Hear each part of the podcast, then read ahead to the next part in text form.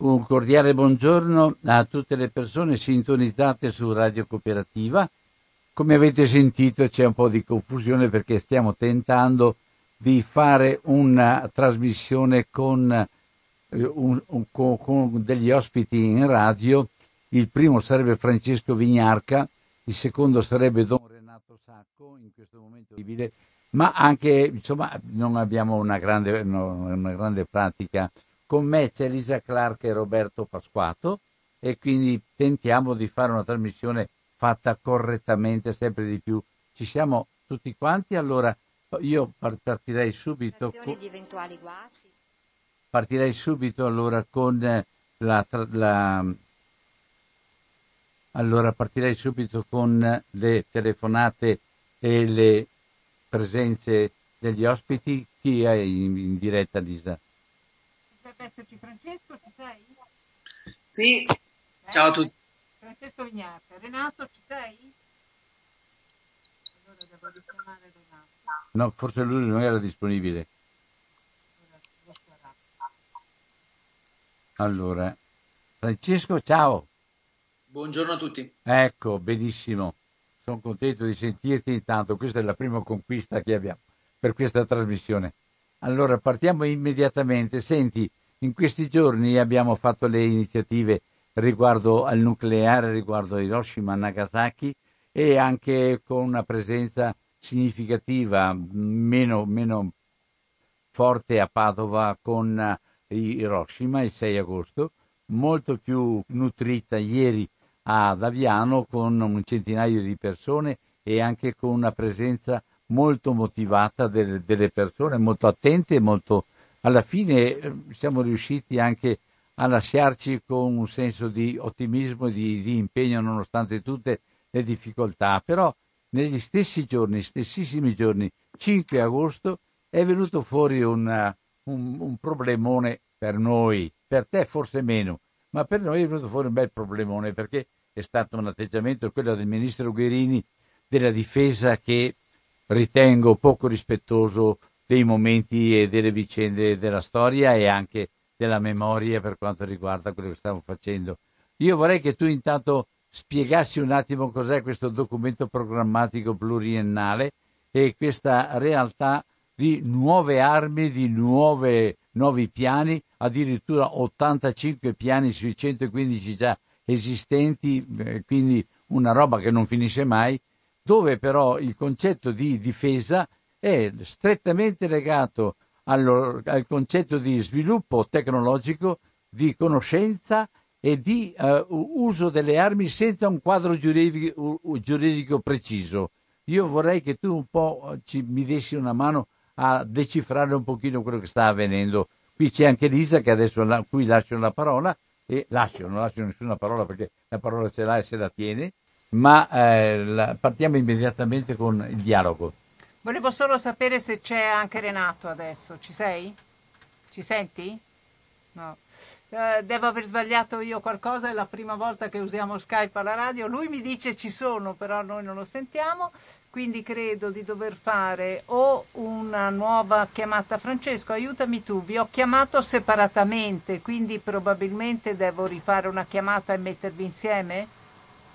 Questo non lo so, dipende dalla vostra cosa tecnica, però io sono qui a vostra disposizione come credete. Ok, allora continuiamo con te, poi dopo con Renato troverò il modo.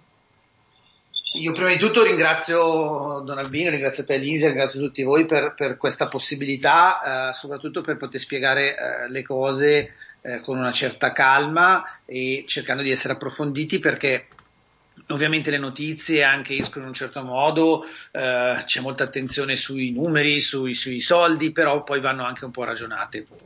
Prima di arrivare a quello che mi ha chiesto Don Albino, eh, punterei a eh, segnalare però un passo indietro, cioè le iniziative fatte dai beati costruttori di pace in questi giorni, perché eh, va dato atto ai beati di aver sempre portato avanti la bandiera, chiamiamola così, del disarmo nucleare, di aver sempre continuato questo tipo di lavoro ed effettivamente mi piace constatare quello che appunto ha detto anche Albino poco fa, eh, con una nota di ottimismo, cioè sempre di più però c'è attenzione su questa cosa, no? E eh, le iniziative non sono mai facili all'inizio di agosto perché ovviamente nel nostro paese è un periodo molto di vacanze, di poca attenzione in generale.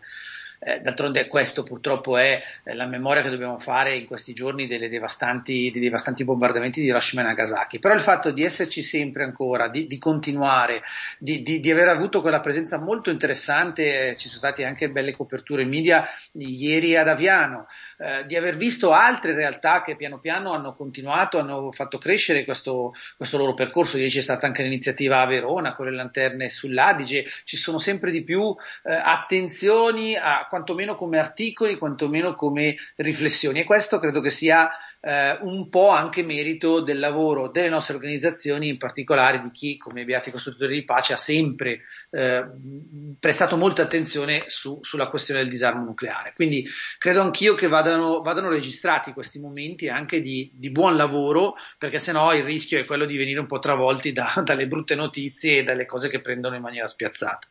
Veniamo appunto alle brutte notizie in realtà noi sapevamo già e l'avevamo come rete italiana Pace e Disarmo e tutti insieme come organizzazione aderenti denunciato già dall'autunno dell'anno scorso. In presentazione del, del nuovo budget, della nuova, della nuova, legge di bilancio dello Stato, sapevamo che nel 2021 si sarebbe raggiunto il record storico di soldi destinati dall'Italia a nuovi armamenti, che vuol dire completamento di programmi, progetti già in corso e mh, nuovi progetti da, da far crescere. Questo per due motivi. Da un lato, eh, ecco, vi dico subito che il record è di oltre 7 miliardi di euro. La prima volta che l'Italia in un anno spende più di 7 miliardi di euro solo per acquistare nuovi armamenti. Poi c'è tutto il resto della spesa militare. Eh, questo è un risultato dato da un lato dal eh, budget normale, quello che più o meno c'è sempre stato, che Um, storicamente negli ultimi anni è stato tra i 5 e i 5 miliardi e mezzo, ma questo salto ulteriore deriva dal fatto che la difesa ha iniziato a poter utilizzare dei fondi pluriennali, cioè dei fondi che eh, sono stati stanziati dal 2016 in poi per interventi infrastrutturali e uno pensa bene, le infrastrutture sono sempre importanti, il problema è che noi abbiamo scoperto, abbiamo denunciato proprio l'anno scorso anche come osservatorio Milex che circa un quarto di questi soldi, che sono in totale 140 miliardi, nei prossimi anni fino al 2035 è destinato alla difesa. E quindi la difesa ha iniziato a utilizzarlo e ha iniziato a utilizzarlo soprattutto per rimpolpare eh, i soldi per nuove armi. Ci torniamo fra poco perché soldi per nuove armi vuol dire programmi industriali, vuol dire progetti economici, come giustamente Albino ha detto, e non è un caso che proprio in questi giorni il ministro Guirini, già citato, abbia detto che il suo obiettivo, e questo già dovrebbe suonare strano, è di rendere la difesa non un costo ma un'opportunità cioè di trasformare ancora di più quanto già si è trasformato negli ultimi anni il tema eh, della difesa, degli eserciti, delle armi, delle forze armate non più come una necessità statale di difesa anche militare, che possiamo contestare ma esiste storicamente, ma di farla diventare un business, il che toglie qualsiasi concetto anche di, di scelta strategica, lo vedremo, su queste cose. Cioè, questo è il primo punto che dobbiamo tenere in mente. Al di là dei soldi, al di là dei numeri, al di là dei dati, al di là dei progetti, gli aerei, le navi, quello che volete, è proprio il concetto di utilizzare la difesa come business, che poi si collega secondo... di utilizzare l'export di armi come business, se che tu, se tu mi permetti... è cosa per cui vi voglio, vi voglio diciamo, eh, dare un avvertimento. Eh, scusami, se tu mi permetti vorrei eh, domand- farti un'altra domanda. Io leggendo le cose lì e senza questi riferimenti di tipo giuridico, mi pare di capire che la difesa diventa una realtà onnivora per quanto riguarda la ricerca tecnologica, per quanto riguarda la sperimentazione, per quanto riguarda tutto quello che potrà servire anche su altri settori, un po' come un pentagono che diventa il, il, la realtà centrale eh, di tutto l'impianto del, eh, dell'impegno italiano riguardo a tutto quello che si muove attorno. O sbagliamo? Sì, purtroppo, purtroppo, questo sta diventando così, anche perché al di là di, di, di quello che si può dire eh, nelle parole o, o, giuridicamente, che conta è dove vanno i fondi. Certo. Se un quarto dei fondi infrastrutturali finisce lì, è chiaro che lì si creeranno degli interessi, delle possibilità di ricerca, delle possibilità per cui anche le università correranno, per cui anche gli accordi, come abbiamo visto, fatti dalla città di Torino per dei poli di ricerca legati a queste cose arriveranno. Perché? Perché ci sono i fondi.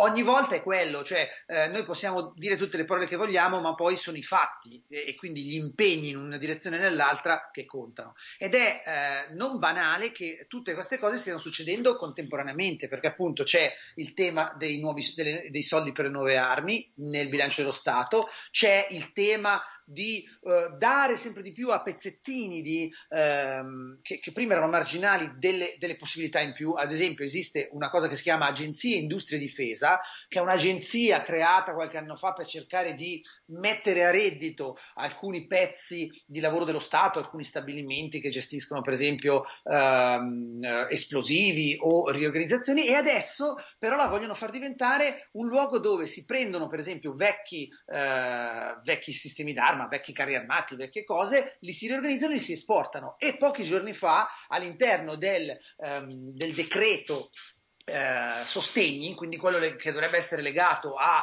eh, rilancio dopo il Covid, è passato un emendamento proposto dalla Lega, però ricordiamo che invece Agenzia Industria e Difesa è eh, adesso presieduta da Nicola Latorre, ex mm, presidente della Commissione Difesa del Senato, esponente del PD, per permettere a questa agenzia di esportare, di essere iscritta nel registro delle imprese che esportano secondo la legge 195 senza avere tutti i documenti, tutte le autorizzazioni che altre industrie hanno. Cioè si sta cercando di tutto per rendere la difesa davvero un centro non solo dell'acquisto delle armi per l'Italia, e uno dice questo è normale, ci piace o no, ma è normale il suo ruolo, ma soprattutto anche un export. L'anno scorso è passata la regola che permette i cosiddetti accordi government to government, dove la difesa non è più come fino adesso un consulente per le industrie sull'export, ma addirittura può essere il cosiddetto contracting party, cioè eh, la parte che sottoscrive il contratto, l'accordo di vendita. Allora stiamo facendo diventare davvero la difesa, stanno facendo diventare davvero la difesa eh, in questo ruolo che sia acquirente che sia anche decide quello che è la politica industriale sulle armi e addirittura venditore. E questo è veramente un problema, anche perché ehm, eh, questa è una cosa che, torno alla domanda di Albino di prima sul documento programmatico pluriennale, che è stata un'innovazione interessante, cioè prima quello che succedeva è che venivano approvati singolarmente alcuni programmi, fortunatamente con Lodo Scanu in una maniera un po' più approfondita, e Scanu lo, lo conosciamo, Giampiero Scanu è stato comunque uh, un, un, senatore prima e deputato poi, attento anche alle nostre istanze di trasparenza, che doveva permettere quantomeno una visibilità e un ragionamento del Parlamento su ogni singolo progetto d'armi che doveva essere approvato, ma il DPP che raggruppa tutto e documenta tutto, è un documento che arriva troppo in ritardo, non solo perché oggi arriva in ritardo rispetto a, a, a, alle previsioni di legge, dovrebbe essere pubblicato, pensate, ad aprile, ogni aprile. Quest'anno arriva ad agosto, l'anno scorso è arrivato ad ottobre. E questa è una cosa insensata ed è già insensato in realtà che il documento arrivi ad aprile, perché questi sono soldi che il Parlamento ha già votato, o perché ha dato l'approvazione al singolo progetto d'armamento, o perché ha votato il budget dell'anno, il bilancio dello Stato. Ma è questa una cosa che noi denunciamo da anni. È insensato che si chieda a un parlamentare a dicembre di votare un bilancio di cui non ha il dettaglio, perché appunto il dettaglio su quanti soldi vengono messi e dove, in che programma, arriva dopo mesi. Voi, voi fareste così eh, per casa vostra? Eh, dite all'architetto che deve costruirvi la casa nuova eh, o deve gestirvi la casa che avete, sì, ti do tot soldi e l'architetto solo dopo mesi vi spiega che li mette un po' nel bagno, un po' per rifare la cucina, un po' per rifare gli impianti. Io lo voglio sapere subito se i soldi che metto lì sono per una cosa che mi interessa, che mi piace, che magari è anche utile, come per esempio il cappotto termico, piuttosto quello che volete, e non per altro. Invece ai soldi per la difesa, ai soldi per le armi, si dà questo privilegio ulteriore, che viene detto ai parlamentari mesi dopo, quando ormai non se ne ricordano più, quando ormai sono su altro, quando ormai magari è agosto, e non è banale che succede ad agosto dove l'attenzione sta in altro, dove ti metto i soldi. E questo in particolare è problematico proprio per il caso del Tempest, questo nuovo aereo di sesta generazione che dovremmo produrre con la Gran Bretagna e con la Svezia, perché in realtà il Tempest, essendo ancora in una fase di sviluppo, e qui c'è un problema grosso, non è nemmeno stato votato dal Parlamento, cioè tutti gli altri progetti di armamento sono comunque stati votati dal Parlamento, che ha detto sì, ok, abbiamo bisogno di tot aerei, tot carri armati, tot navi per questi anni, per questi soldi. Il Tempest no, è ancora in fase di sviluppo. L'anno scorso addirittura eh, Guerini che ha detto sì, abbiamo già firmato questo memorandum of understanding che però hanno eh, poi anche lì firmato il 20 di dicembre, annunciato il 4 di gennaio, in, anche in quel momento eh, dove eh, la gente ovviamente pensava ad altro, peraltro proprio dopo un anno difficile come quello che abbiamo vissuto l'anno scorso, e è un memorandum of understanding che non è stato ancora confermato dal Parlamento, non c'è un'acquisizione, eppure Già allora venivano messi soldi sotto il programma Eurofighter, anche quella è una cosa problematica. Se è un capitolo dedicato a un progetto, metti soldi per quel progetto. Invece, e questo non è il primo caso, spesso e volentieri nei capitoli di un progetto si mettono soldi per altre cose, quindi è difficile ricostruire quanto è costato, quindi è difficile ricostruire tutta questa situazione. E quest'anno l'annuncio appunto derivante dal DPP è che addirittura 2 miliardi vengono messi nel Tempest.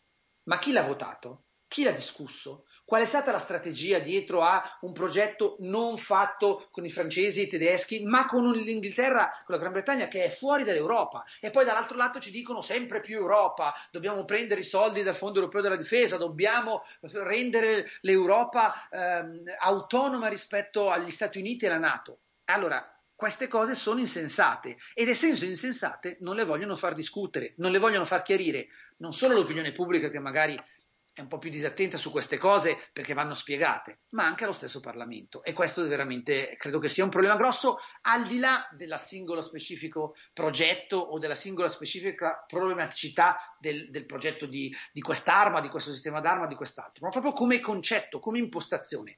Allora, ancora una volta, e questo lo denunciamo da tanto, sui temi della difesa, sui temi del, dell'acquisto di armi, sui temi dell'export di armi, sembra che ci sia una zona franca indiscutibile, incomprensibile, insensata, che eh, sta sotto delle logiche di interesse che non sono quelle di tutti gli altri comparti dello Stato. Ma per me davvero questo è Da questo punto di vista, poi questo discorso della Gran Bretagna e della Svezia per questo grossissimo progetto, ma l'F-35 allora viene già superato, messo via e quindi tutto quello che si è fatto fino a questo momento qua non, non serve più per quel nuovo che viene avanti? Oppure con chi viene fatto? E no, poi, poi, con la Francia mi pare e, e la Spagna c'è qualche altro progetto? Come, come, come viene fatta la cosa?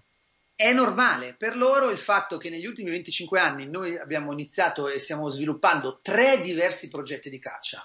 L'Eurofighter, eh, sì. appunto, che poi è diventato operativo negli anni 2000, eh, fatto insieme alla Gran Bretagna, alla Spagna e alla Germania. Poi l'F-35 che ha le, le sue eh, radici negli anni 90, ma poi appunto è stato un decennio dopo eh, ad essere, ad entrare nel vivo, no?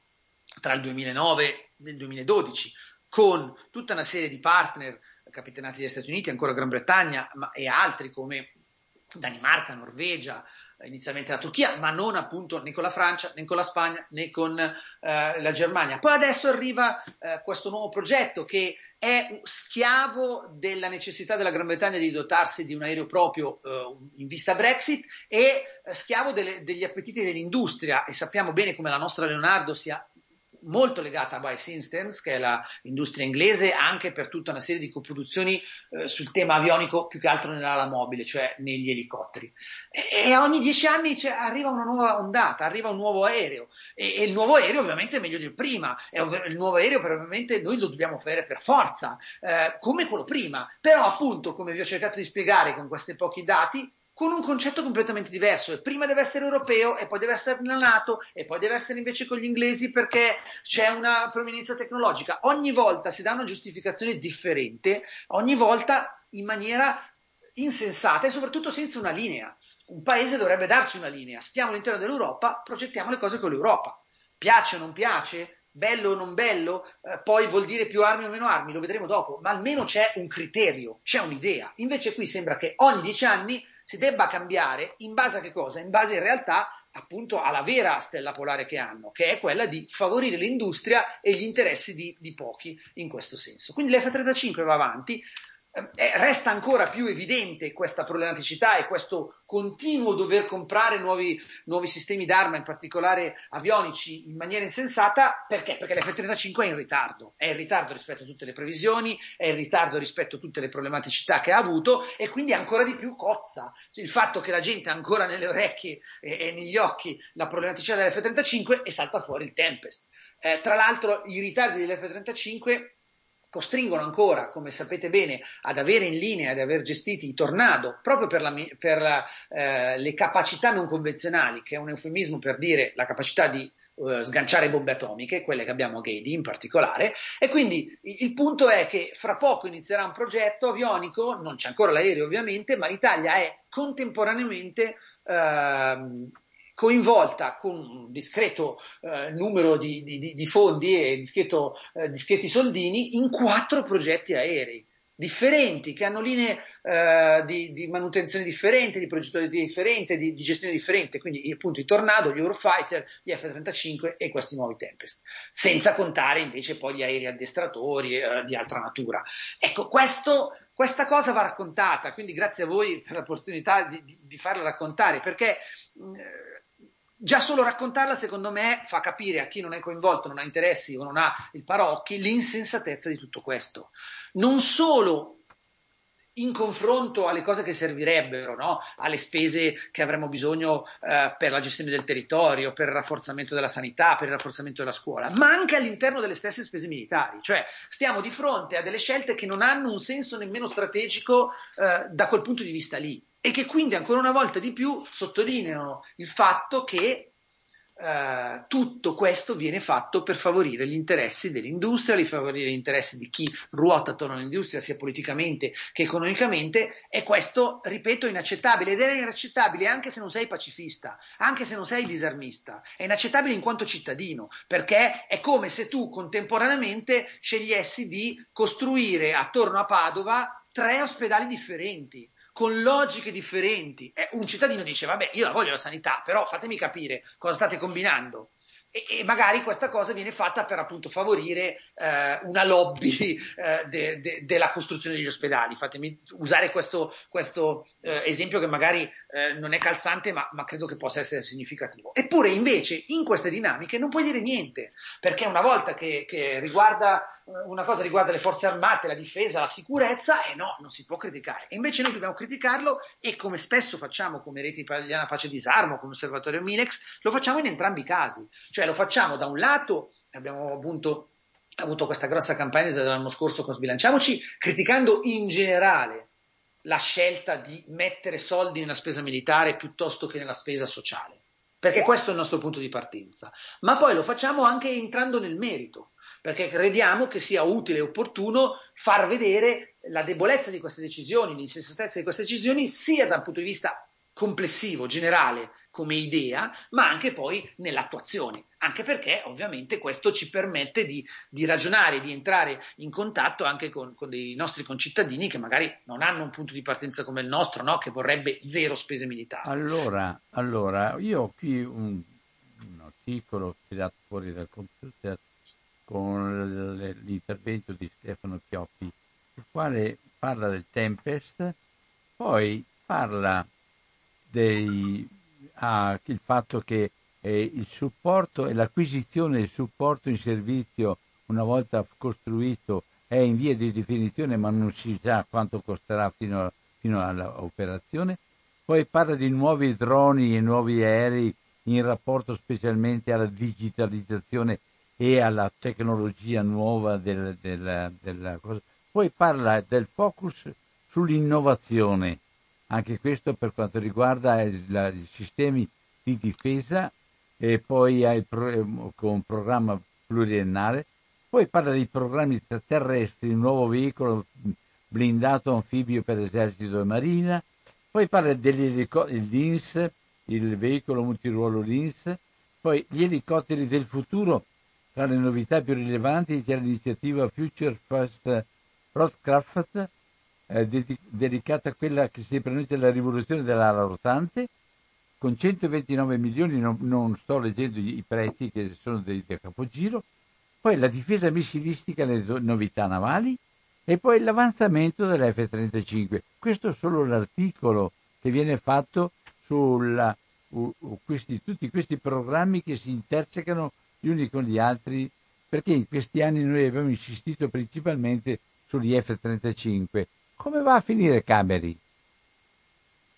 Eh, va a finire che um, in realtà appunto su questi programmi proprio dall'anno scorso abbiamo cercato di, di allargare no, eh, la visione. L'F-35 l'abbiamo usato eh, tanto come, come, elemento perché come dire, era, era, l'elemento grosso, quello più visibile, quello più facile da spiegare, ma poi abbiamo sottolineato la necessità di tanti altri progetti eh, di, di acquisizione di nuovi sistemi d'arma. L'anno scorso proprio in sessione di bilancio abbiamo fatto anche un'addizione alle commissioni bilancio per sottolinearlo, abbiamo pubblicato un sacco di, di, di dettagli, abbiamo fatto questa campagna anche di, eh, che trovate sul sito di Rete Pace Disarmo, no? che poi abbiamo trasformato in hanno scelto le armi, perché a quel periodo avevamo sottolineato, eh, fatto i rapporti tra alcuni sistemi d'arma e eh, la spesa per la scuola, la spesa per la sanità e poi abbiamo visto che tutto è stato confermato e abbiamo purtroppo dovuto constatare che tra le due cose, no, tra eh, più, più, più, insegnanti, più dottori, più macchine sanitarie, più mh, sistemazioni scolastiche e armi, avevano appunto scelto le armi.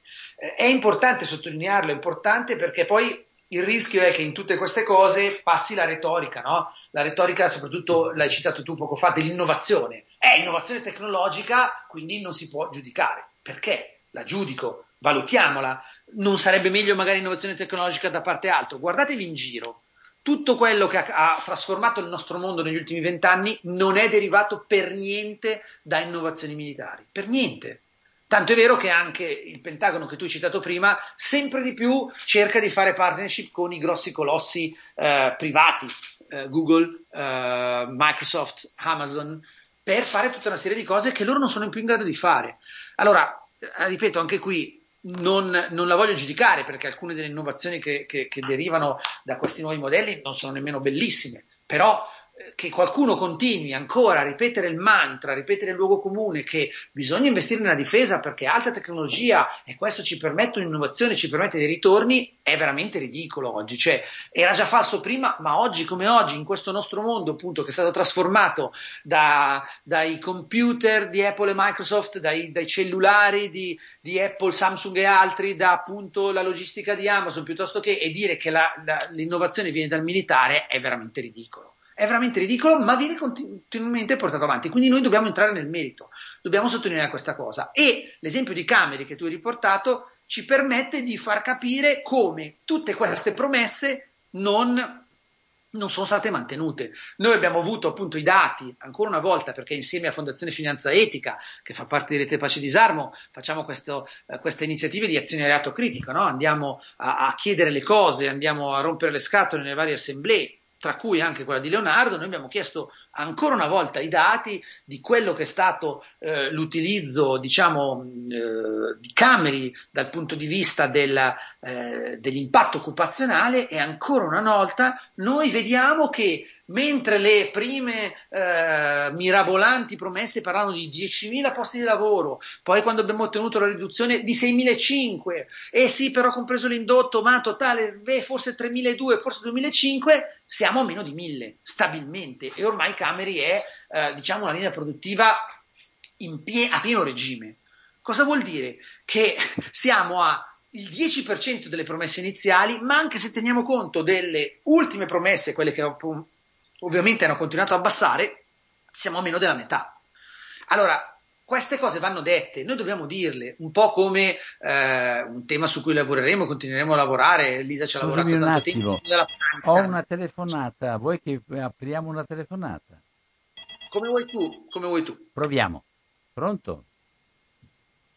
Pronto? Pronto? Pronto? 041 eh, io ho aperto qua. No, non, non riesce. Va bene. Vai avanti tranquillo, vai avanti tranquillo, scusami. Stavo appunto dicendo che noi queste cose le dobbiamo raccontare, così come dovremmo raccontare dopo vent'anni di Afghanistan il fatto che appunto eh, c'è un paese messo peggio di, di, di, di, quello che era nel 2003. Cioè, noi queste cose non dobbiamo più accettare che passino in cavalleria, come si dice, no? che, che succedano delle decisioni, che si buttino i soldi, eh, vuoi in missioni militari, vuoi in acquisti di armamenti, con promesse vuote, che poi la gente si dimentica e appunto chi ha avuto avuto, chi ha dato dato, scordiamoci il passato. No, non è più possibile farlo. Noi dobbiamo con forza, diciamo, eh, costringere chi ha preso delle decisioni a confrontarsi con quello che è stato l'impatto delle decisioni, l'impatto rispetto anche alle promesse. Non a caso, eh, tu hai citato gli articoli che, che, raccontano del DPP, ma sul Tempest nessuno sta dicendo niente, in parte perché secondo me non vogliono appunto eh, fare eh, delle promesse perché hanno capito che noi siamo lì molto attenti, ma dall'altro perché in realtà non le possono nemmeno fare perché nessuno deciderà dall'Italia. Questo memorandum of understanding, questo accordo di base che l'Italia ha sottoscritto a fine dell'anno scorso e poi si è aggiunta anche la Svezia, in realtà è una scatola vuota e solo tutta una serie di arrangements definiti poi dalla Gran Bretagna con le industrie definiranno cosa succederà. E secondo voi la Gran Bretagna favorirà eh, la possibilità di mh, posti di lavoro in Italia o in Gran Bretagna, po- eh, ritorni occupazionali ed economici qui da noi o lì da loro. Ecco, tutte queste cose vanno smascherate perché se, come dire, no, no, non vanno a toccare la critica, quella più radicale, no? sull'utilizzo e la necessità di sistemi d'arma piuttosto che altro, però vanno a smascherare quantomeno le giustificazioni che sempre di più vengono date e che sempre di più verranno date, perché come vi dicevo prima, non è un caso che nelle sue comunicazioni al Parlamento, nei suoi documenti ufficiali di mandato e nelle sue dichiarazioni anche recenti, il ehm, ministro della difesa Guerini continua a dire vogliamo avere un'opportunità, vogliamo che non sia un costo, vogliamo, cioè sta spingendo molto su questo lato che è falso, che non è realizzabile e quindi noi dobbiamo anche smascherare, oltre che essendo davvero preoccupante e problematico, perché capite bene che se le decisioni sull'acquisizione di sistemi d'arma, che poi vuole dire che tipo di operazioni fa il nostro esercito, le nostre forze armate, o le decisioni sull'export di armamenti, non seguono dei principi che sono da un lato giuridici, dal lato normativi, dal lato del rispetto del ritirato, ma anche strategici, è un problema perché le decisioni verranno prese in base ad altri tipi di interessi che non sono quelli collettivi. Certo. E quando ci sono delle decisioni su tutti questi soldi non definite da degli interessi collettivi, ma degli interessi privati particolari, ecco, io ho veramente molta paura. Ecco, qua c'è sul, su un articolo di Repubblica a firma di Gianluca Di Feo che dice il nuovo supercaccia, questo Tempest, supercaccia viene definito un sistema di sistemi Assieme all'aereo infatti verranno sviluppati dei droni che interagiranno con il Tempest attraverso l'intelligenza artificiale, mettendo in comune le informazioni di sensori. Per questo potrà svolgere non solo missioni di intercettazione, ma anche di ricognizione e di bombardamento. Ecco, questa, questa modalità di non dire che cosa serve, dove serve, perché serve, e con che cosa è collegato? La guerra ripudia, eh, la Costituzione ripudia la guerra eh, come, come, mezzo per la risoluzione dei, dei, dei, dei, conflitti fra popoli e allora com, come, come la mettiamo? E qua nella fase di ricerca e di sviluppo vengono ipotizzati 6 miliardi, ma non è stato ancora stabilito quanto si spenderà per l'acquisto dei caccia in serie. Assolutamente, tra l'altro notate sempre questa retorica del super caccia, sono tutti super caccia, tutti quelli eh, che negli ultimi vent'anni ho avuto modo di, di dover eh, analizzare, non solo quelli che coinvolgono l'Italia, sono tutti super caccia, il Rafale è un super caccia, l'F-35 è un super caccia, eh, il Gripen svedese è un super caccia, eh, l'Eurofighter è un super caccia ai suoi tempi, sono sempre super.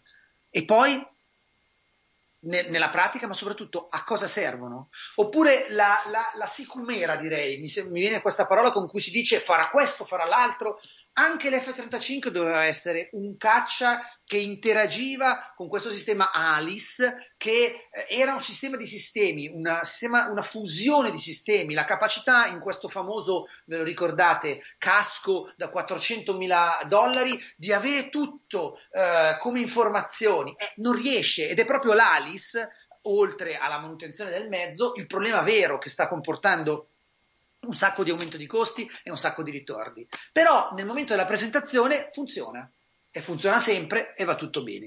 Ecco, io quello che veramente in, in tanti anni che mi occupo di queste cose con, fatico ancora a digerire e mi dà un fastidio enorme e mi fa arrabbiare, e forse lo, lo percepite dalla mia voce, è come tutte queste cose in qualsiasi altro ambito verrebbero sezionate fino a, all'atomo dai media, dalle persone, da tutti. Cioè, se ti promettono per, che ne so, il sistema di iscrizione alla scuola, piuttosto che la gestione dei parcheggi, piuttosto che la gestione di qualsiasi cosa, un progetto che dovrebbe fare ABCD e poi non lo fa, tutti siamo lì con gli occhi aperti a dire non è giusto, qualcuno ha sbagliato, la solita schifosa eh, capacità italiana di gestire la cosa pubblica, pensate ai lavori pubblici, no? Tutti sono lì a dire li avete fatti sbagliati, li avete un giorno prima, un giorno dopo, non capite niente. Invece, quando ti promettono queste cose mirabolanti da film eh, per dei sistemi d'arma, da un lato anche per cortina fumogena, come dici tu, perché si parte subito alla gestione tecnologica e uno pensa, beh, allora se farà tutte queste cose sarà in grado anche di rendere più pulita la guerra e renderla non un problema in cui tu vai ad avere appunto eh, problemi di eh, civilian casualties, no? di, di, eh, di, di cosiddette vittime collaterali. E invece no proprio perché da un lato non funziona e nessuno poi controlla queste cose e da un lato si fa la cortina fumogena di cos'è la guerra.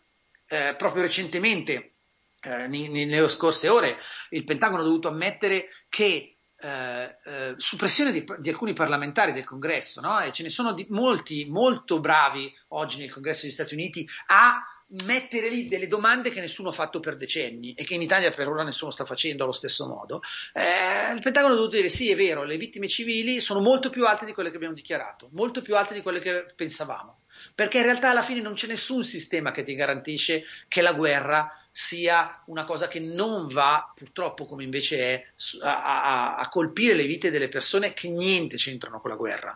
Non alla stessa scala, se vogliamo, di Hiroshima e Nagasaki, no? dove intere città sono state cancellate, ma quasi. Ma quasi, i dati di Action of Armed Violence, questa ONG che lavora con noi anche eh, su questa cosa. E il problema è che invece, proprio perché non riescono a fare questa cosa, cercano di mettere lì con grosse pro- problematiche etiche, morali, ma anche strategiche, eh, la nuova carta. La nuova carta è quella che tu hai citato en passant, l'intelligenza artificiale. Eh, quello risolve tutto. Con l'intelligenza artificiale noi siamo sicuri che eh, insomma, si sarà in grado di selezionare. Invece no, siamo sicuri che, che avverrà il contrario, siamo sicuri che con i cosiddetti killer robots eh, le cose peggioreranno ulteriormente. Aspetta un eh, secondo Francesco, c'è pronto? una telefonata. Sì, pronto? Ah, sì, pronto. Pro- ciao Lucio. Ciao Lucio. Eh, mi, sono un povero ignorante, tanto peso di Socrate. E volevo chiedere una cosa perché so resta mai la settimana scorsa, quando che su Radio 3 alla mattina, presto qui fa la rassegna stampa, sono venuto a sapere che per spegnere gli incendi, mi pensava che fosse pompieri, lo Stato, i Canadair e, e via di seguito stai appaltati e il gas stanziato, scusate se, se va fuori tema, ma è una roba importantissima anche questa che tra l'altro riguarda anche gli aerei.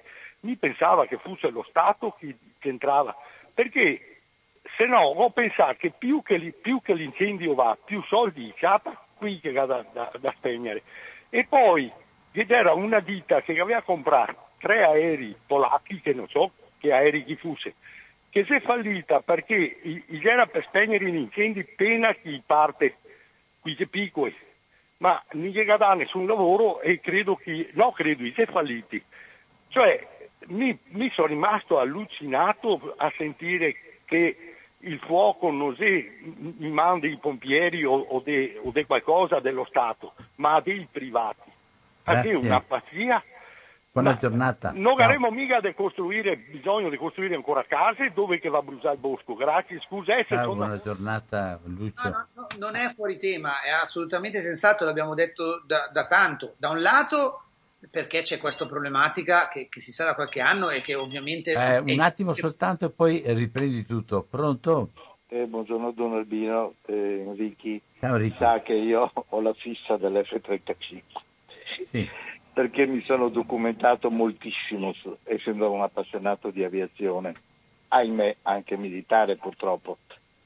Allora, comincerei con una piccola nota. Intanto la falsificazione dei nomi non è un caccia, è un intrusore veloce, ma è un bombardiere intrusore veloce, perché se lui si trova anche un vecchissimo caccia, che sia veramente caccia, in un duello aereo ci resta secco dopo 30 secondi, perché il fatto dell'invisibilità è tutta una ciofeca che non finisce mai, perché si pensa sempre a colpire quei missili, ma se uno si porta a portata visiva e gli tira due cannonate, quell'affare lì, anzi è meglio tirargliele da molto distante perché i grandi progettisti di questo aereo, per limitare la dispersione di calore, hanno rivestito i motori con i serbatoi, cioè una roba che non la farebbe neanche il peggior progettista di carrozzelle eh, per malati. Ecco. Allora, intanto c'è questo, perché lui ha il limite di 1600 orari, dopodiché si generano dei vortici che le bruciano la coda, per cui non può superare i 1600, non c'è caccia che sia così lento. Primo. Secondo, la nostra Costituzione. Noi possiamo armarci, ma per difenderci. Ora non so cosa ci fa un eh, bombardiere intrusore veloce nel nostro armamento, perché eh, non ha funzioni di difesa, assolutamente, ha solo funzioni d'attacco. E faccio notare che l'Italia è assimilabile a una portaerei. Per cui cosa ce ne facciamo? degli F-35 che decollano da una porta aerei ma, eh, in verticale, ma che cosa ce ne facciamo? Vuol dire che andiamo, dobbiamo andare a attaccare altri paesi. Non è che ci difendiamo, perché noi, per come siamo messi, basta avere aeroporti militari a, a distanza di, non so, di 300-400 km l'uno dall'altro, con dei normali, meravigliosi caccia intrusori, cioè scusa, caccia, che siano veramente caccia da difesa, e noi non, non, non, atta- non possono attaccarci da nessuna parte. Questa è un'altra cosa. A Cameri, a Cameri facciamo le ali. Signori, facciamo le ali, come nel tornado, le ali. Tutto qua. Dov'è l'arricchimento? Cioè, per carità, non è che adesso l'ala sia una, una cosa stupida, però dove sta l'arricchimento tecnologico se noi facessimo la parte dell'avionica, eh, tutta, che sarebbe l'elettronica di controllo, se facessimo gli armamenti, se facessimo i motori, ma tutta sta roba ce la mandano dritti i nostri cari amici nemici dagli Stati Uniti, eh? e noi non abbiamo neanche la possibilità di farci la revisione su queste parti qua, perché sono segreto e se lo tengono loro. Noi facciamo la carrozzeria. Chiudo sì. dicendo che viviamo in un regime di libero mercato. A non grande distanza da noi stanno, hanno costruito dei veri caccia intrusori che a detta dei generali americani fanno fuori un F-35 in un Amen e costano molto molto molto meno anche di quelli fatti in Europa sono gli ultimi modelli della Sukhoi che non hanno niente a che fare con Sukhoi 27 e successive elaborazioni fino al 37. Oh no. Sono tutta un'altra cosa. Perché in regime di libero mercato non possiamo procurarci questi aerei che sono qualcosa di incredibile? Grazie, Domandine. buona Ciao. giornata. Ciao. Sì, allora, uh, adesso lascio parlare a Francesco, vai. Concordo con le analisi tecniche appena fatte, mm, mi scuso, non mi ricordo il nome della, dell'ultima persona che è intervenuta. Enrichi. Eh, dando due elementi in più, il problema de, del combattimento, diciamo, eh, dell'ingaggio di combattimento diretto, c'è anche del fatto che si è visto che in alcune occasioni l'F-35 si è sparato da solo, nel senso che la, la progettualità non è, non è stata eh, il massimo non solo per le cose dette relativamente appunto ai serbatoi, sul motore eccetera, ma anche proprio per tutta una serie di convergenze legate all'armamento. Eh, l'altra cosa in più che, che ci terrei a notare, non, non per, che non cambia il, ehm, la lettura appena data dall'ascoltatore è che a Cameri non solo produciamo in parte, in una parte del, dello stabilimento vengono prodotte eh, diciamo la parte di, di, di, cassone alare, ma c'è anche comunque l'assemblaggio che è una cosa in più. Eh, non cambia molto, è sempre comunque una eh, parte diciamo, della produzione di, di, basso profilo tecnologico, di, di, di, manovalanza, tra virgolette, manovalanza alta quanto vuoi, ma manovalanza, e quindi effettivamente non c'è quel trasferimento tecnologico così promesso all'inizio e che in realtà non si vede, quindi conferma quello che diciamo noi. Invece l'altro ascoltatore non è andato fuori tema quando ho parlato di Canadair, perché è l'esempio che abbiamo sempre fatto anche noi, l'esempio classico di cosa servirebbe davvero per la difesa. Al di là dell'aspetto che appunto c'è una, un appalto alle società, che non è una gestione diretta, e questo uno dice ma, ma perché? Appunto sono delle funzioni dello Stato dove eh, la privatizzazione non dovrebbe entrare. Purtroppo però sappiamo che addirittura la privatizzazione è entrata nella, nella sanità, quindi figuriamoci. Ma soprattutto anche per i numeri.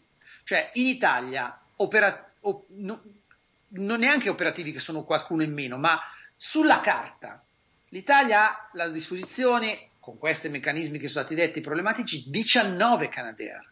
Cioè neanche un Canadair a regione abbiamo e sappiamo che molte delle nostre regioni d'estate bruciano. Io ho, sono appena rientrato da, dalle, dalle, vacanze in famiglia nel sud Italia e li abbiamo visti. Li abbiamo visti in azione dalla Basilicata fino, a, fino, a, fino al Lazio, il Canadair. Cioè ogni volta che ci fermavamo ci passava un Canadair sopra. Vi sembra normale?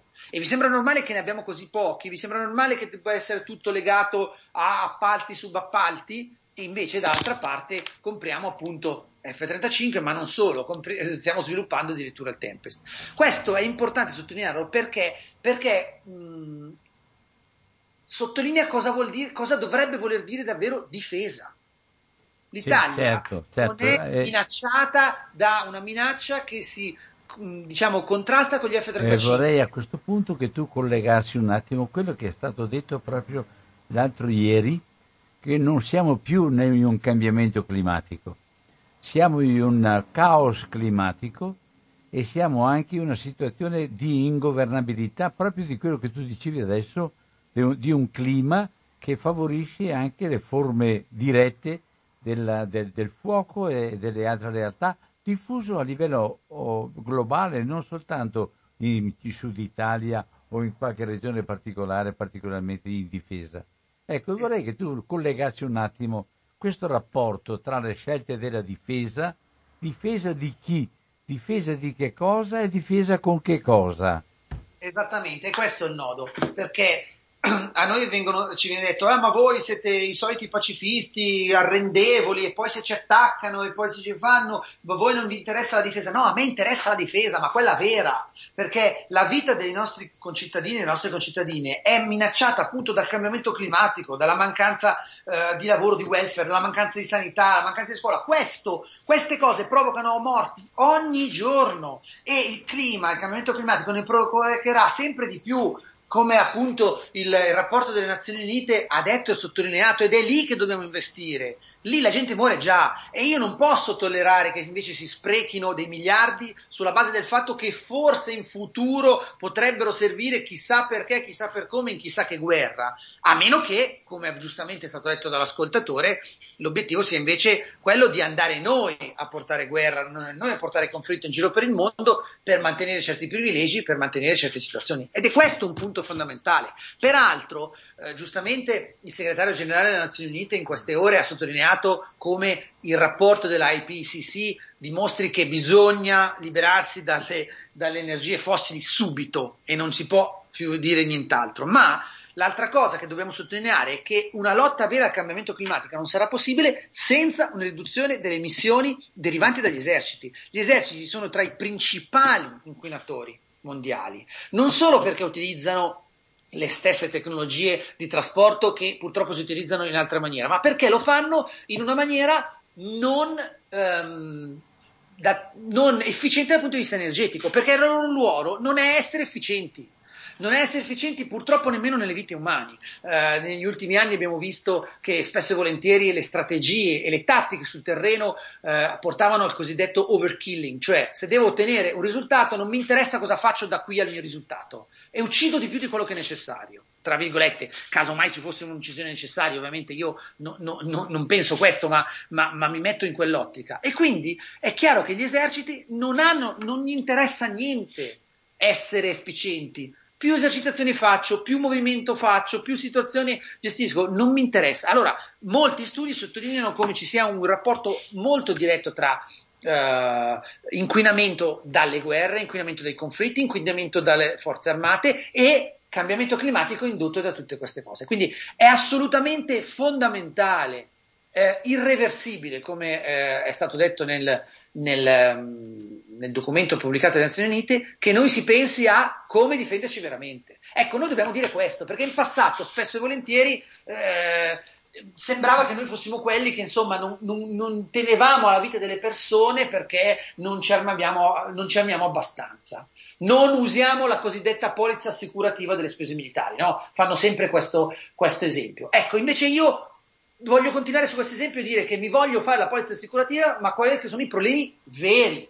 Se noi, eh, io in Lombardia e voi in Veneto, facessimo una polizza assicurativa sul fatto che eh, una foca mi attraversa la strada e mi fa fare un incidente, ci prenderebbero per pazzi, perché va bene assicurarsi, però devi assicurarti su quelle cose che sono più o meno eh, problematiche davvero, non su qualcosa impossibile. Ecco, il problema è e anche qui un'illogica che non viene mai smontata e noi dobbiamo smontarla, che le spese militari sono l'equivalente di farsi un'assicurazione per un, per un caso davvero assurdo, mentre invece non ti fai l'assicurazione e non affronti i casi veri, quotidiani che hai eh, ogni giorno. E che, ripeto, provocano morti, perché questi non si contano, perché non sono tutti assieme, non sono visibili tutti assieme, un po' come le perdite dei posti di lavoro derivanti dalle scelte insensate eh, di spesa militare non vengono viste perché non sono tutti assieme. Poi magari ci fanno la morale perché eh, lo stop delle bombe verso Arabia Saudita e gli Emirati Arabi mette in crisi qualche centinaio di posti di lavoro, anche lì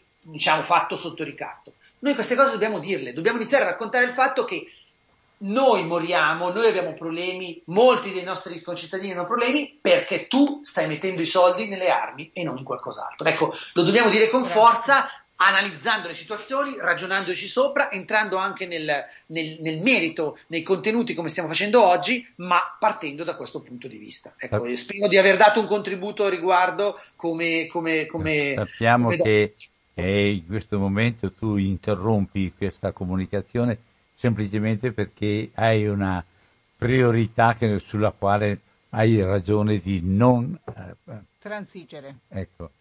Allora, eh, vai, ah, ti auguriamo buon, buon, pranzo alle tue bambine e accudiscile bene. Okay? Grazie a voi una... per l'attenzione e per tutto il lavoro che fate. Ora, un abbraccio. E... Abbra... Salutale anche da parte nostra, la mia omonima specialmente. Eh, no, l'altra, dai. Va bene. Ciao. Ciao. Ciao Francesco. Ciao, ciao. Grazie, grazie, grazie davvero ciao. Francesco. Ciao. Adesso eh, eh, so che qualcuno è qui in attesa già di poter telefonare, però prima della telefonata vorrei salutare, salutare e ripartire con un'altra voce e un'altra persona naturalmente, che è quella di Don Renato Sacco. Renato, ci senti? No. Renato, ci senti? Renato, ci senti? Ai, qua c'è qualcosa che non quadra. Che strano. Ha risposto? Ai. C'è Renato, lo vedo. Skype 2. Vedo che lì in attesa. Fermo. Eccolo, Eccolo. Lo vediamo anche, però non ti sentiamo. Non ti sentiamo Renato. Apri il microfono Renato. Vedi, vedi. No, no c'è qualcosa che tecnologicamente... Così vi sentite. Eccolo. Eccolo. Eccolo qua. Ciao Renato. Ciao a voi, ciao a chi ci ascolta. Eh, sei eh, riuscito a seguire un po'? Sì, sì, sì, questo conferma che la tecnologia degli F-35 è molto più avanzata dei nostri collegamenti, almeno dei miei. Ecco. Eccomi qua. Allora, tu sei quello che abita vicino a Cameri. Vuoi parlarci un attimo di questo nuovo programma, documento programmatico pluriennale collegato ai tuoi F-35, ai tuoi, eh, ai tuoi... Ma sì, ha già detto bene, è più preparato ovviamente Francesco e poi anche ho sentito l'ultimo ascoltatore che dimostra di conoscerli, ma qui siamo a Cameri e come diceva Francesco tanti anni fa, vuol dire nel 2006, nel 2007, noi eravamo già intervenuti come Pax Christi era intervenuto anche il vescovo di Novara, la Commissione Giustizia e Pace, eccetera, perché si diceva 10.000 posti di lavoro.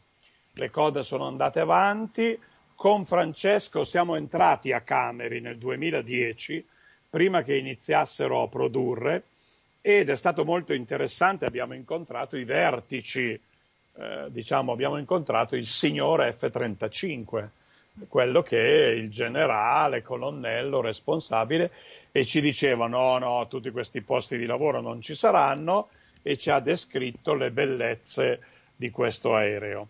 Allora io non sono preparato sui Tempest eh, come Francesco, ma ha già spiegato lui.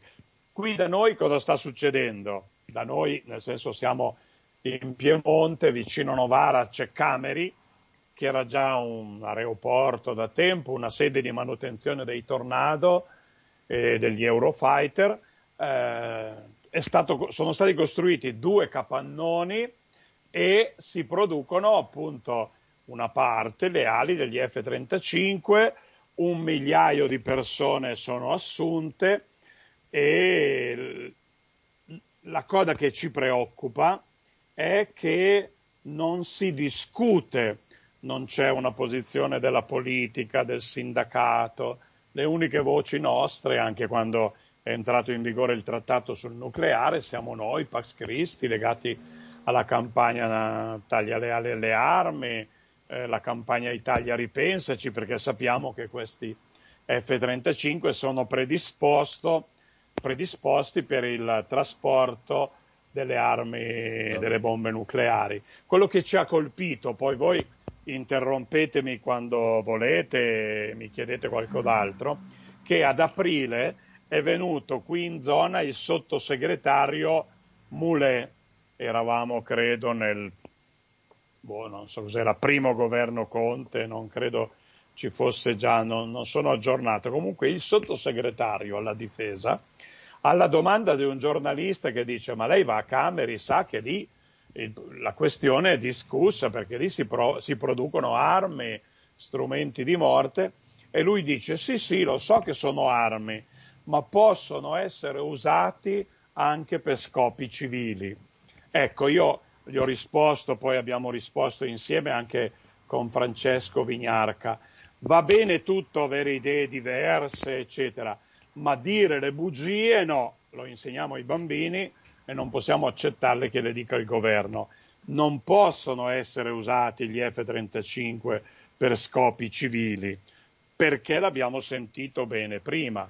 E quindi dare questo messaggio, sì, ma possono essere usati per scopi civili, è davvero in malafede. E come diceva anche Francesco Vignarca alla fine, eh, tutti abbiamo visto i, gli incendi di questo periodo e io anche sono intervenuto, ma nessuno ha risposto, almeno qui dalla mia zona, anche i politici.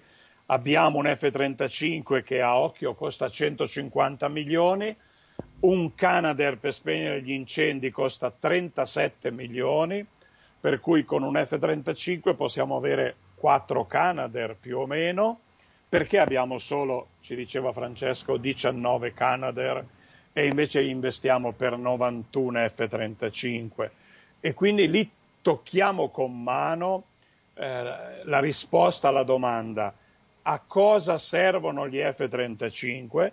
Qualcuno ci ha detto no, la domanda è sbagliata. A chi servono gli F-35? A chi li produce? Ai grandi interessi, a Leonardo, alle grandi aziende, a Lockheed Martin, sicuramente non per la difesa, e adesso se arriva Tempest neanche per il modello di guerra, però lì ci vanno miliardi, miliardi e miliardi in un tempo dove vediamo la fatica di tutti, non sono io certo a spiegarlo, né a voi né a chi ci ascolta, la fatica, le polemiche sul reddito di cittadinanza, le fatiche per sistemare le scuole, le fatiche dell'accoglienza di chi è senza tetto, di chi fa fatica ad avere un piatto di minestra, di chi arriva e viene ritenuto il responsabile di tutti i nostri mali perché arriva nei porti con i barconi, mancano i soldi per le cose più essenziali e lì adesso con Tempest così si sono trovati 2 miliardi come se fossero così 20 euro che vanno e vengono nella tasca di uno che ne guadagna 1000-1500. No, qui siamo di fronte a qualcosa di tragico. Altre cose qui su Tempest, qui non dice niente nessuno, ecco. ma perché è stato detto è interesse di tutti il dire il meno possibile e magari quando si dice dire anche qualche bugia. Grande. Aggiungo che eh, proprio in Sardegna, dove ci sono stati tutti quegli incendi, a giugno c'è stata l'operazione Falcon Strike 2021 che vedeva proprio protagonisti gli F-35 italiani insieme, se non ricordo male, quelli inglesi, statunitensi e israeliani. Israele aveva appena bombardato Gaza, noi li ospitiamo sul nostro territorio a sorvolare una regione che poi è distrutta dagli incendi. E qualcuno dice ma sorvolassero almeno per spegnere gli incendi, invece no, sappiamo che c'è un demanio, c'è un'area destinata alle operazioni militari in Sardegna che è di 35.000 ettari e in più sono andati distrutti, bruciati 20.000 ettari. Da chi ci dobbiamo difendere? Da che cosa ci dobbiamo difendere?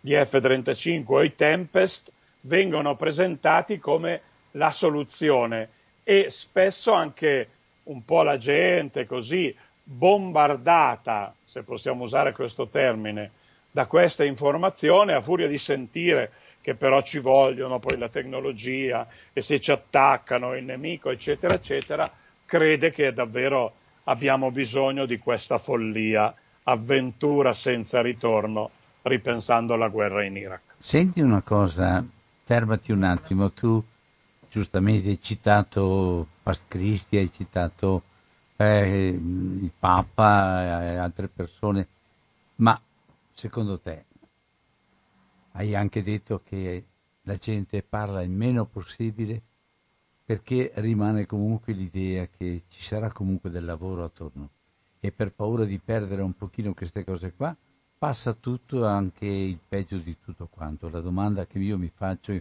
in questo periodo qua ma anche non, abbiamo, non abbiamo una fede che è collegata troppo alla ideologia del cristianesimo e della pace come un miraggio, ma nella pratica siamo assenti in tanti modi. Se fossimo un po' meno cattolici, un po' meno cristiani e un po' più umani insieme con tutti gli altri senza discriminare, secondo te sarebbe possibile un qualche cosa di diverso quando diciamo la parola gente e sentirci insieme con tutti gli altri, sarebbe possibile, perché oggettivamente dell'atomo non ne frega niente a nessuno. Scusami se sono brutale nel fare queste affermazioni. Nell'atomo, dell'atomo non frega niente a nessuno. Delle scelte che vengono fatte per la difesa abbiamo soltanto la, la, la, la preparazione e l'opportunità di fare la guerra. Del, in tutte le altre cose siamo dentro questa realtà, ma eh, a nome di un Cristo umano, a nome di una realtà condivisa con tutte le persone e non soltanto con quelli che vanno in chiesa a fare la comunione. Secondo te c'è qualcosa di nuovo oppure siamo ancora in una grave difficoltà? Sì, no, condivido questa, questa domanda, non lo so, vorrei vederlo qualcosa di nuovo, a volte non lo vedo sempre perché eh, hai ragione, cioè si, si fanno i grandi principi, la pace, eccetera, eccetera. Quando poi ci si misura, eh, davvero ci rendiamo conto che il Papa dice questa è la grande ipocrisia, parlare di pace e poi vendere armi. Quando è andato in Iraq siamo stati insieme anche nel 2002 in quella terra, quando è andato ha detto chi vende le armi, ma è caduto nel silenzio direi anche nella gran parte dell'episcopato, che forse, non lo so, il mio magari è un giudizio temerario, dice, beh, il Papa fa il suo mestiere, ma noi non possiamo mica, e quindi a Brescia c'è la beretta, non possiamo mica andare a toccare queste cose, a Cameri, posti di lavoro, ma ci è stato spiegato bene prima. Eh, io l'ho detto in tutti i modi, l'abbiamo detto in tanti anni precedenti. Se dessero a me, che sono un ignorante di economia, ma anche di organizzazione del lavoro, se dessero a me 14 miliardi così sull'unghia, io credo che in qualche artigiano qui nella mia zona si lavora il legno, in una valle si lavorano e si producono i pinocchietti di legno che tutti forse abbiamo visto, oppure i rubinetti. Se avessimo 14 miliardi, con la garanzia di averne altri 40, se avessimo il capannone, chi ci trova, eccetera, eccetera, io credo che darei lavoro a più di mille persone. Quindi basta essere un artigiano improprio per capire che questa cosa degli F-35 non dà lavoro. Resta un tabù, un po' come quando in Sardegna si parlava della RVM. Per fortuna lì dobbiamo riconoscere che i vescovi sono intervenuti dicendo non possiamo nasconderci dietro il posto di lavoro, il ricatto occupazionale, quando si producono le bombe per l'Arabia Saudita e si bombarda lo Yemen. Si dimentica, credo, proprio la cosa elementare e prende sempre più piede l'idea che comunque la guerra non si mette in discussione. Si mette in discussione il vaccino, i tamponi, la privacy, la libertà, le mascherine e tutte queste cose, ma questo è tabù. Anzi, se posso aggiungere, abbiamo usato, e questo secondo me è pericoloso, il linguaggio della guerra anche per parlare della situazione della pandemia. Quante volte abbiamo sentito dire siamo in guerra? Certo. Credo sia più corretto dire siamo in cura. Cioè, la guerra è fatta per distruggere, qui siamo impegnati per salvare le vite. Ma se passa l'idea che la guerra, eh, quando c'è da fare, si fa, che quelli sono in prima linea, allora gli strumenti di guerra veri, Tempest, F-35, le bombe RWM, eccetera, sono diventano accettabili. Eh, I gioielli della tecnologia, certo. Esatto. Allora, 049 880 90 20, questa è Radio Cooperativa abbiamo ascoltato fino a questo momento Don Renato Sacco di... Eh, coordinatore di Pax Christi. Sì, sì, coordinatore di Pax Christi, ma che è parroco a... Verbania, dove sei? Sì, a sì, Verbania, dice, Verbania. Sul lago d'Orta per essere un po' campanilisti, ma la provincia è quella di Verbania. Va bene, allora 049 880 90 20, mi pare che ha parlato con molta schiettezza anche lui, senza pretese, ma con, con, con molta, molta efficacia. Pronto? Buongiorno Gualdino, sono Silvano da Mestre. Silvano, vai. Sì, sì, appunto, eh, eh, volevo chiedere a, al parroco sì, eh, Renato, che, sì. che con lei, che ha parlato della Sardegna, degli incendi in Sardegna, è vero? Della? Sì. Degli incendi in Sardegna? Sì, sì, sì. Sì, sì, sì, eh, volevo chiedere, eh, ma, eh, cioè, che è una cosa così problematica per gestire quando scoppia un incendio. Eh, volevo dire, ma la Sardegna è o non è una regione autonoma? Quindi la, la maggior parte eh, del reddito eh, delle tasse dovrebbe restare in Sardegna eh, come, come l'Alto Adige penso che, che buona parte eh, appunto di queste tasse che restano in Sardegna potrebbero essere gestite anche per poter affrontare problematiche come l'incendio ogni anno. Si può comprare qualche canadere in più. Eh, appunto solo una burocrazia così tremenda che, che mi impedisce di, di, affrontare questi problemi. Bene. Eh, io la ringrazio e, e, e vi saluto. Ciao, grazie anche a te. Hai capito?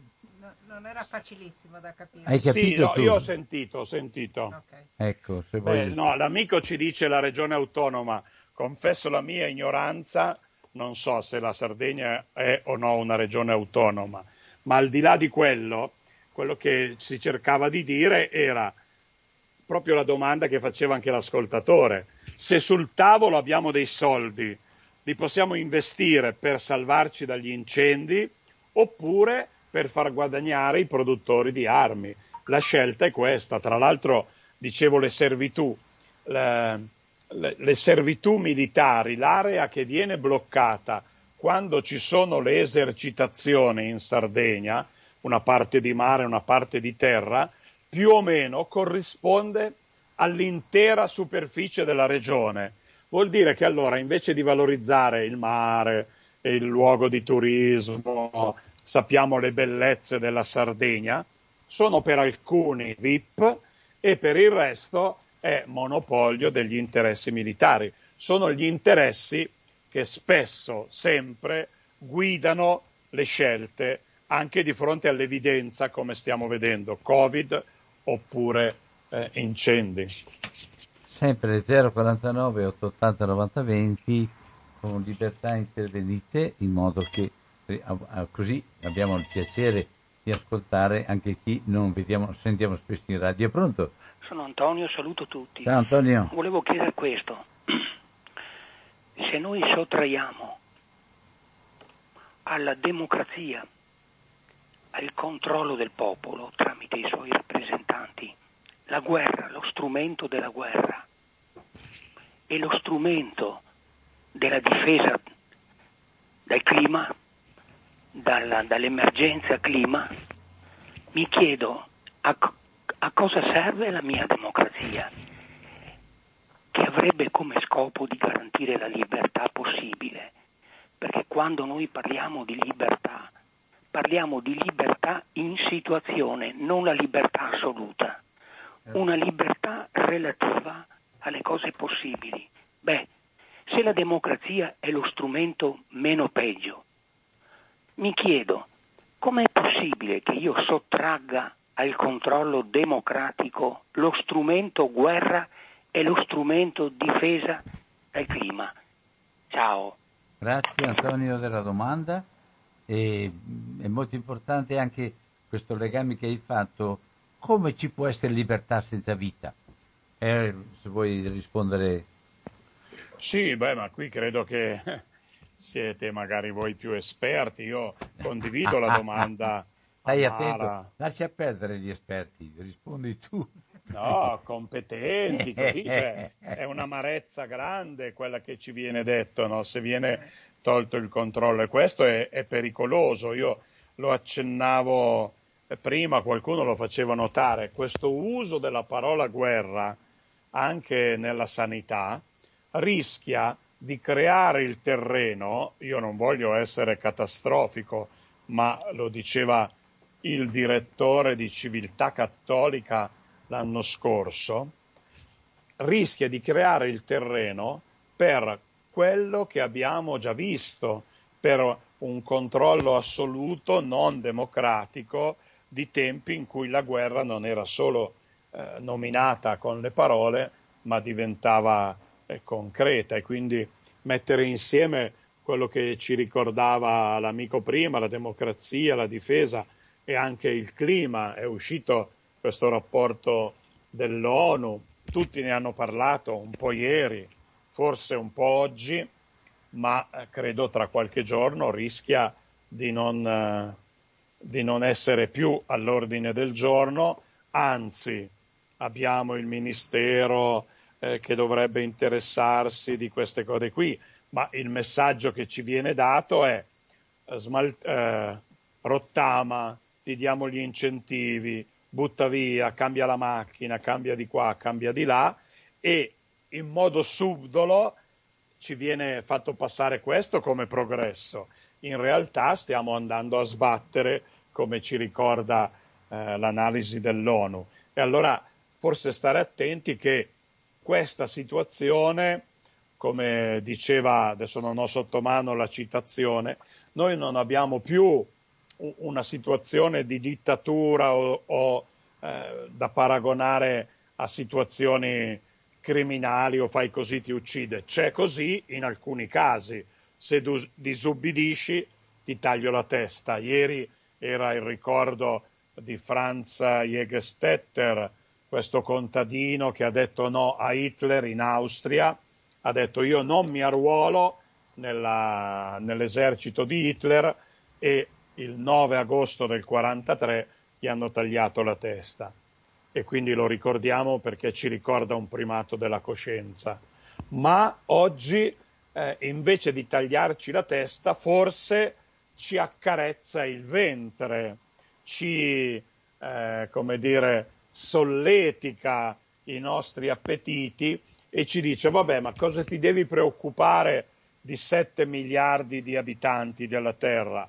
Pensa per te, pensa a consumare le cose che servono a te, pensa a difenderti te con gli F-35 ed è significativo che in questo orizzonte non si parla di, di difesa o di vita dei 7 miliardi più o meno di abitanti, si parla di noi, del, dell'Africa si parla quando arrivano sulle coste a rubarci il lavoro e a portarci eh, il virus, ma cosa sta succedendo in Africa?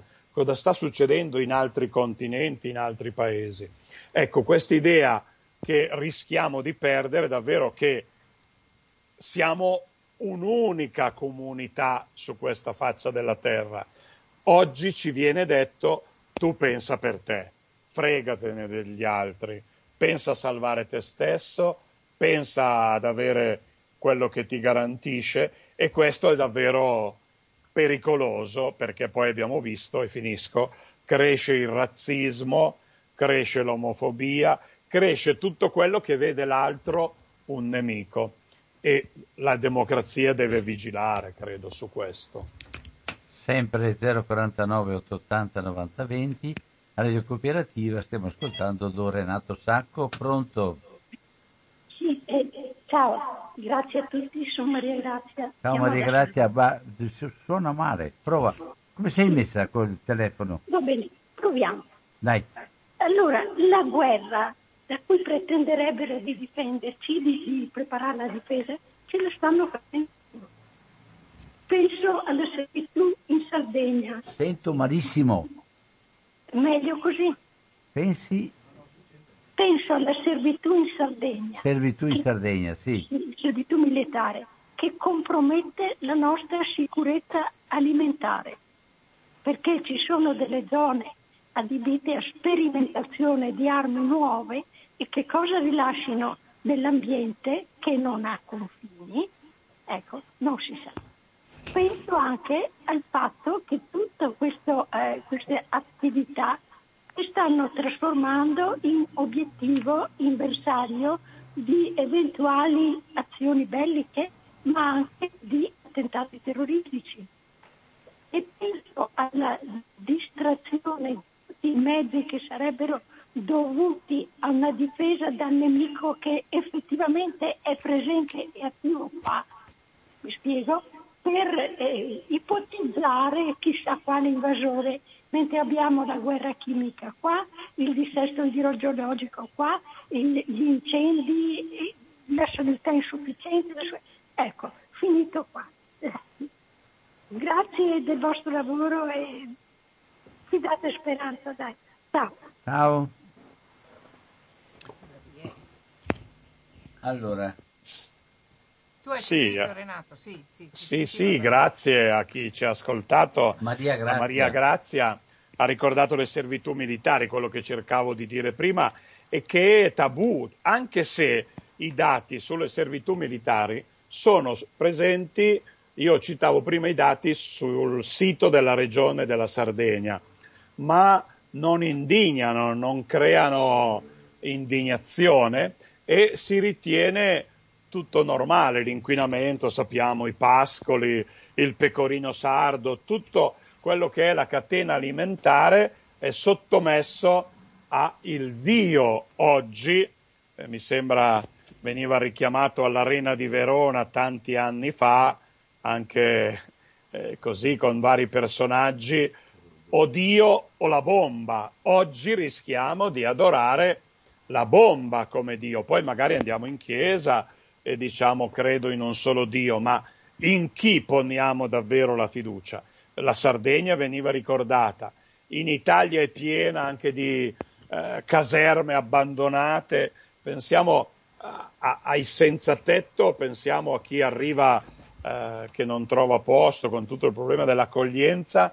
C'è un, un insieme di strutture ex militari pazzesche, ci sono investimenti folli e c'è anche, se posso aggiungere così in chiusura, un tema che ci tocca anche come Chiesa, che da sempre solleviamo, come possiamo accettare tutto questo, sia da un punto di vista costituzionale, perché l'Italia ripudia la guerra, e come possiamo accettarlo anche come Chiesa con un'istituzione come i cappellani militari, che sono inseriti nella struttura militare con ordini, gradi. L'unica cosa che ultimamente Stay. un anno fa hanno tolto sono le stellette, ma stipendi e gradi ci sono Ah, ecco. ancora. Com'è possibile? Ok, sempre 049 049 880 90 20 Radio Cooperativa Don Renato Sacco. Pronto? Buongiorno, sono Francesco da Venezia. Francesco, buona giornata. Mi sono arrivato a casa verso le 11 e come usualmente faccio, guardo un po' televideo e ho trovato questa comunicazione dell'UNICEF di quello che sta succedendo in Afghanistan. Il titolo è Atrocità su bimbi. L'UNICEF è scioccato dalla rapida escalation di gravi violazioni contro i bambini in Afghanistan. Nelle ultime 72 ore 27 bambini sono stati uccisi e 130 gravemente feriti in diverse province afghane. Le atrocità aumentano di giorno in giorno. I bambini non dovrebbero pagare con la loro infanzia il peggioramento del conflitto. Secondo il diritto internazionale umanitario hanno diritto alla protezione e alla pace. Intervistata una rappresentante delle donne afghane, dichiara se ci fosse, come sembra, un ritorno prepotente dei talebani, per noi donne afghane non sarebbe una tragedia. Ecco, io volevo dire appunto che clima stiamo vivendo.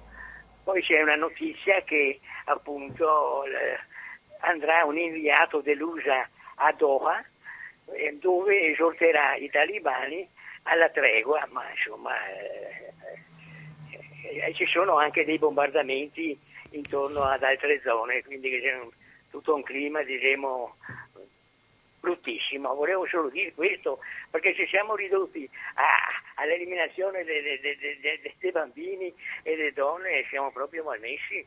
Eh, Grazie. bene, grandi temi. Grazie Tutto qua. Francesco. Niente, niente. Ciao.